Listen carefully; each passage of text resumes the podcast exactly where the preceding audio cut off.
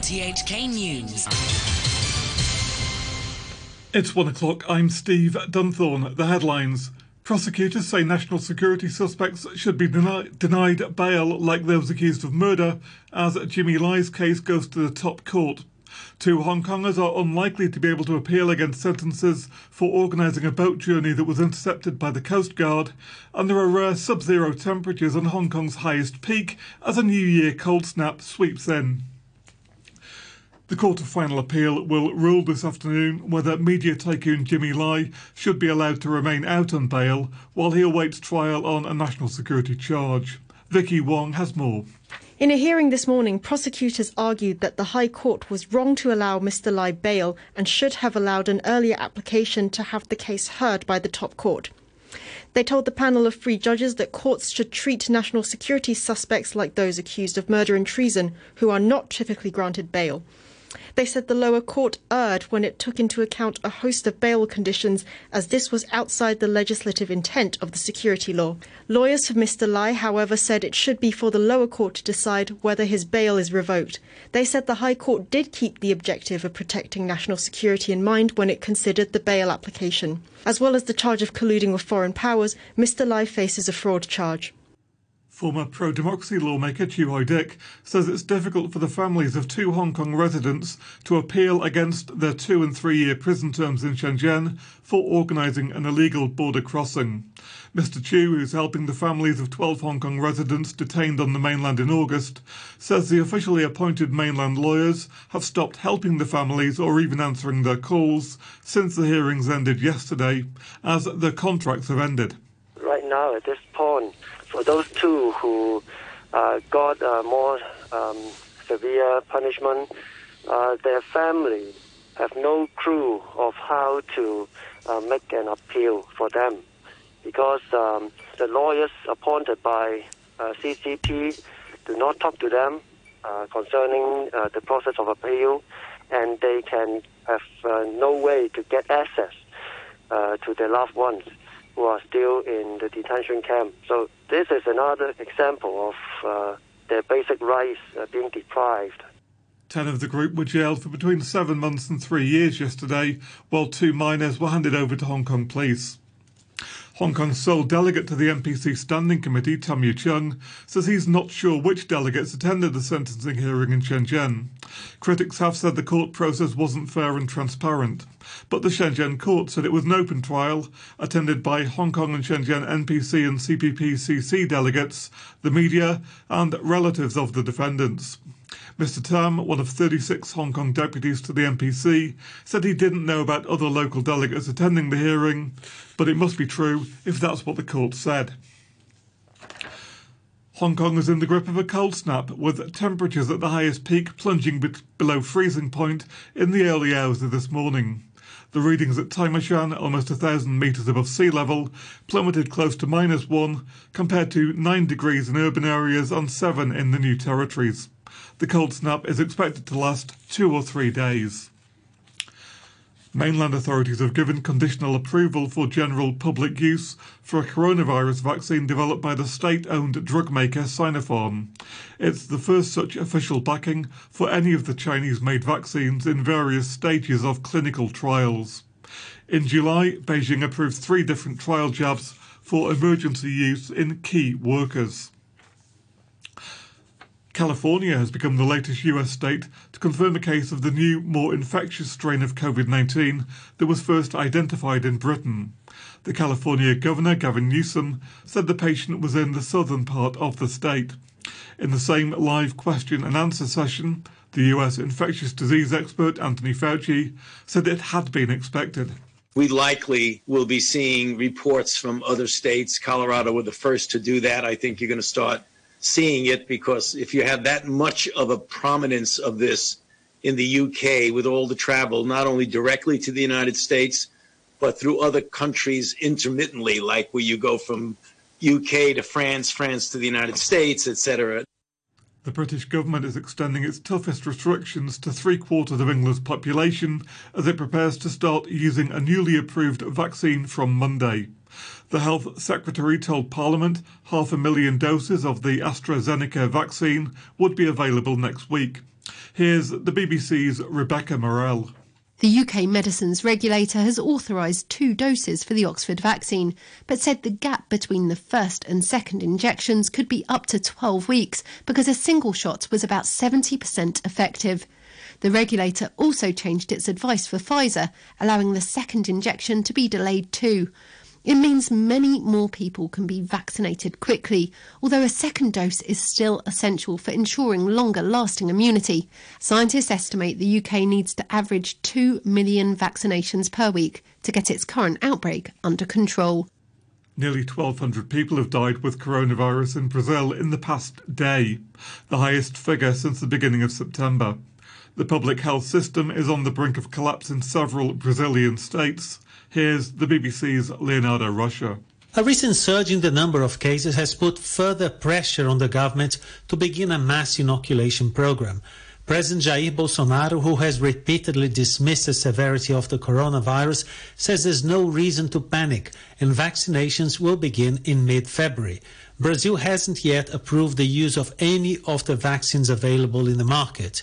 In Argentina, health regulators have given the green light for the emergency use of the AstraZeneca vaccine developed in Britain. The announcement came hours after it began inoculating people across the country using doses of the Sputnik V jab it bought from Russia last week. The leader of the Republican majority in the US Senate, Mitch McConnell, has in effect put an end to efforts to increase coronavirus stimulus payments from 600 to 2000 US dollars. Mr. McConnell rejected an attempt by the Democrats to hold a vote on that issue alone. He again insisted that increasing the payments must be linked to other Republican demands, including launching an inquiry into the presidential election. Senator McConnell said Republicans wanted financial support to go to those in genuine need. COVID 19 has not affected all households equally, not even close. It's hardly clear that the federal government's top priority should be sending thousands of dollars to, for example, a childless couple making well into six figures who've been comfortably teleworking all year. Our duty is to help get help to the people who actually need help. Prosecutors in Bosnia have charged eight people with war crimes relating to the 1990s conflict in the former Yugoslavia. Two ethnic Serb former reserve policemen are accused of murdering 51 Bosnian Muslim and Croat civilians. Here's the BBC's Guy De Launey. The two former policemen are accused of murdering more than 40 prisoners from the notorious Omarska concentration camp near Prijedor in northern Bosnia. Prosecutors say Milorad Kotor and Dusan Chuloburk took the prisoners from the camp and killed them. They're also accused of ambushing and killing a group of seven Bosniak Muslim civilians in the same area. The other case involves atrocities committed against ethnic Serb civilians. Six former Bosnian army officers face charges of illegally detaining, torturing, and murdering people around Zvornik in the northeast of the country. The charges still have to be confirmed by Bosnia's state court. Rescuers in Norway are searching through the night to find 11 people who are unaccounted for after a landslip in a residential area near Oslo. The remaining earth at the scene is so unstable that emergency teams have been unable to search the ground on foot. Some 900 people have been evacuated. Anders Torheim is from the Norwegian Red Cross. The police proclaim that they have reason to believe that there are people in the landslide. The, the numbers uh, have been increasing all through the day, but now uh, it seems like uh, it has stabilized on uh, 11 people still uh, missing, and the search continues with uh, helicopters and drones in the area. The British racing driver Lewis Hamilton will receive a knighthood in Queen Elizabeth's New Year's honours, which also recognise more than 200 people for their work during the coronavirus pandemic. Here's the BBC's Rebecca Jones. In the year Lewis Hamilton became the most successful Formula One driver of all time, he's now received a knighthood. There's a damehood for Sheila Hancock, whose stage and screen career spans seven decades. Sally Dynevor, who's played Sally Webster in Coronation Street since 1986, and the musician Craig David become MBEs. There are also MBEs for the footballers Jimmy Greaves and Ron Flowers from England's 1966 World Cup winning squad. Many others are recognised for their roles in response to the pandemic and for charity work. A number of people with links to the SAR are also being honoured by Queen Elizabeth. They include Peter Mann, chairman of the Royal Commonwealth Society in the SAR, who receives an MBE, and Brian Gilchrist, honorary legal advisor to the British consulate here, who becomes an OBE. Eileen Stow, chief executive of the Lord Stow's Bakery in Macau, receives an MBE. Former consul Caroline Wilson, now Britain's ambassador in Beijing, becomes a Dame.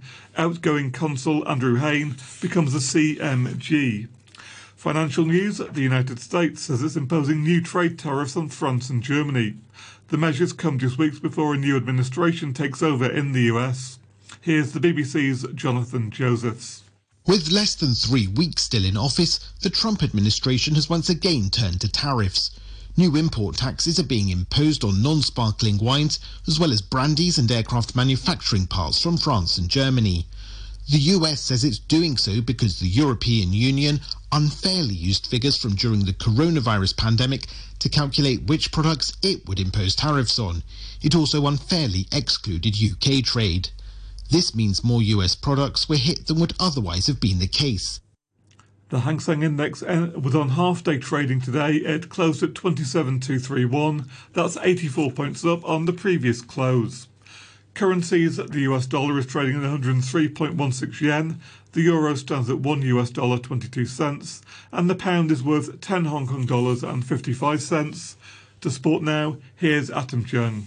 A third English Premier League football fixture has been postponed this month because of coronavirus. Fulham's match at Tottenham was called off last night because of positive cases at Fulham. It follows the postponement of Manchester City's match at Everton on Monday and Aston Villa versus Newcastle earlier this month. The Premier League's latest round of COVID testing found 18 people had the virus, the highest figure recorded since the testing program began. The league says it has no plans to pause the season and is confident in its coronavirus protocols.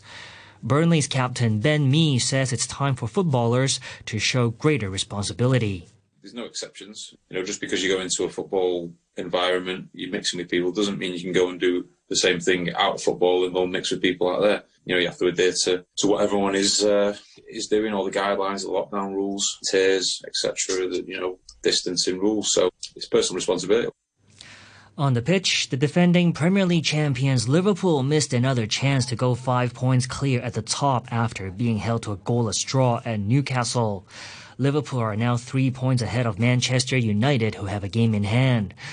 The former Premier League player Simon Grayson says the Newcastle goalkeeper Karl Darlow played a key role in keeping Liverpool from scoring for the first time this season. He's reacted really well, and his and his back three in front of him, of him as well. Any time the ball has dropped, they've been there quickly to to clear it away to to stop Liverpool from having a couple of easy tap-ins, and it's it's been a real enjoyable nil-nil, hasn't it? In- incidents at both ends. There's a few tackles flying in. We saw Nat Phillips go take out uh, Joelinton earlier on, which led to an opportunity for Newcastle. But it's been uh, an entertaining nil-nil. Atletico Madrid will end 2020 top of La Liga after beating Getafe 1-0 on a goal from Luis Suarez. Atletico are two points clear of defending champions Real Madrid, who drew 1-all at Elche. In the NBA, the Miami Heat engineered a 58-point turnaround against the Milwaukee Bucks in 24 hours, avenging their embarrassing loss. Goran Dragic scored 26 points to lead Miami in a 119-108 victory, a day after Milwaukee made an NBA record 29 three-pointers against them. Bam Adebayo added 22 points and 10 rebounds in the win. Elsewhere, Jaylen Brown racked up a career high 42 points to help the Boston Celtics get past the Memphis Grizzlies 126 to 107. The LA Lakers beat the San Antonio Spurs 121 to 107. History was made in this game when Becky Hammon became the first woman to direct an NBA team. She took over from Spurs head coach Gregg Popovich, who was ejected in the first half. And that's your look at sports. To end the news, the top stories once again. Prosecutors say national security suspects should be denied bail like those accused of murder, as Jimmy Lai's case goes to the top court. Two Hong Kongers are unlikely to be able to appeal against sentences for organising a boat journey that was intercepted by the Coast Guard. And there are rare sub zero temperatures on Hong Kong's highest peak as a New Year cold snap sweeps in. The news from RTHK.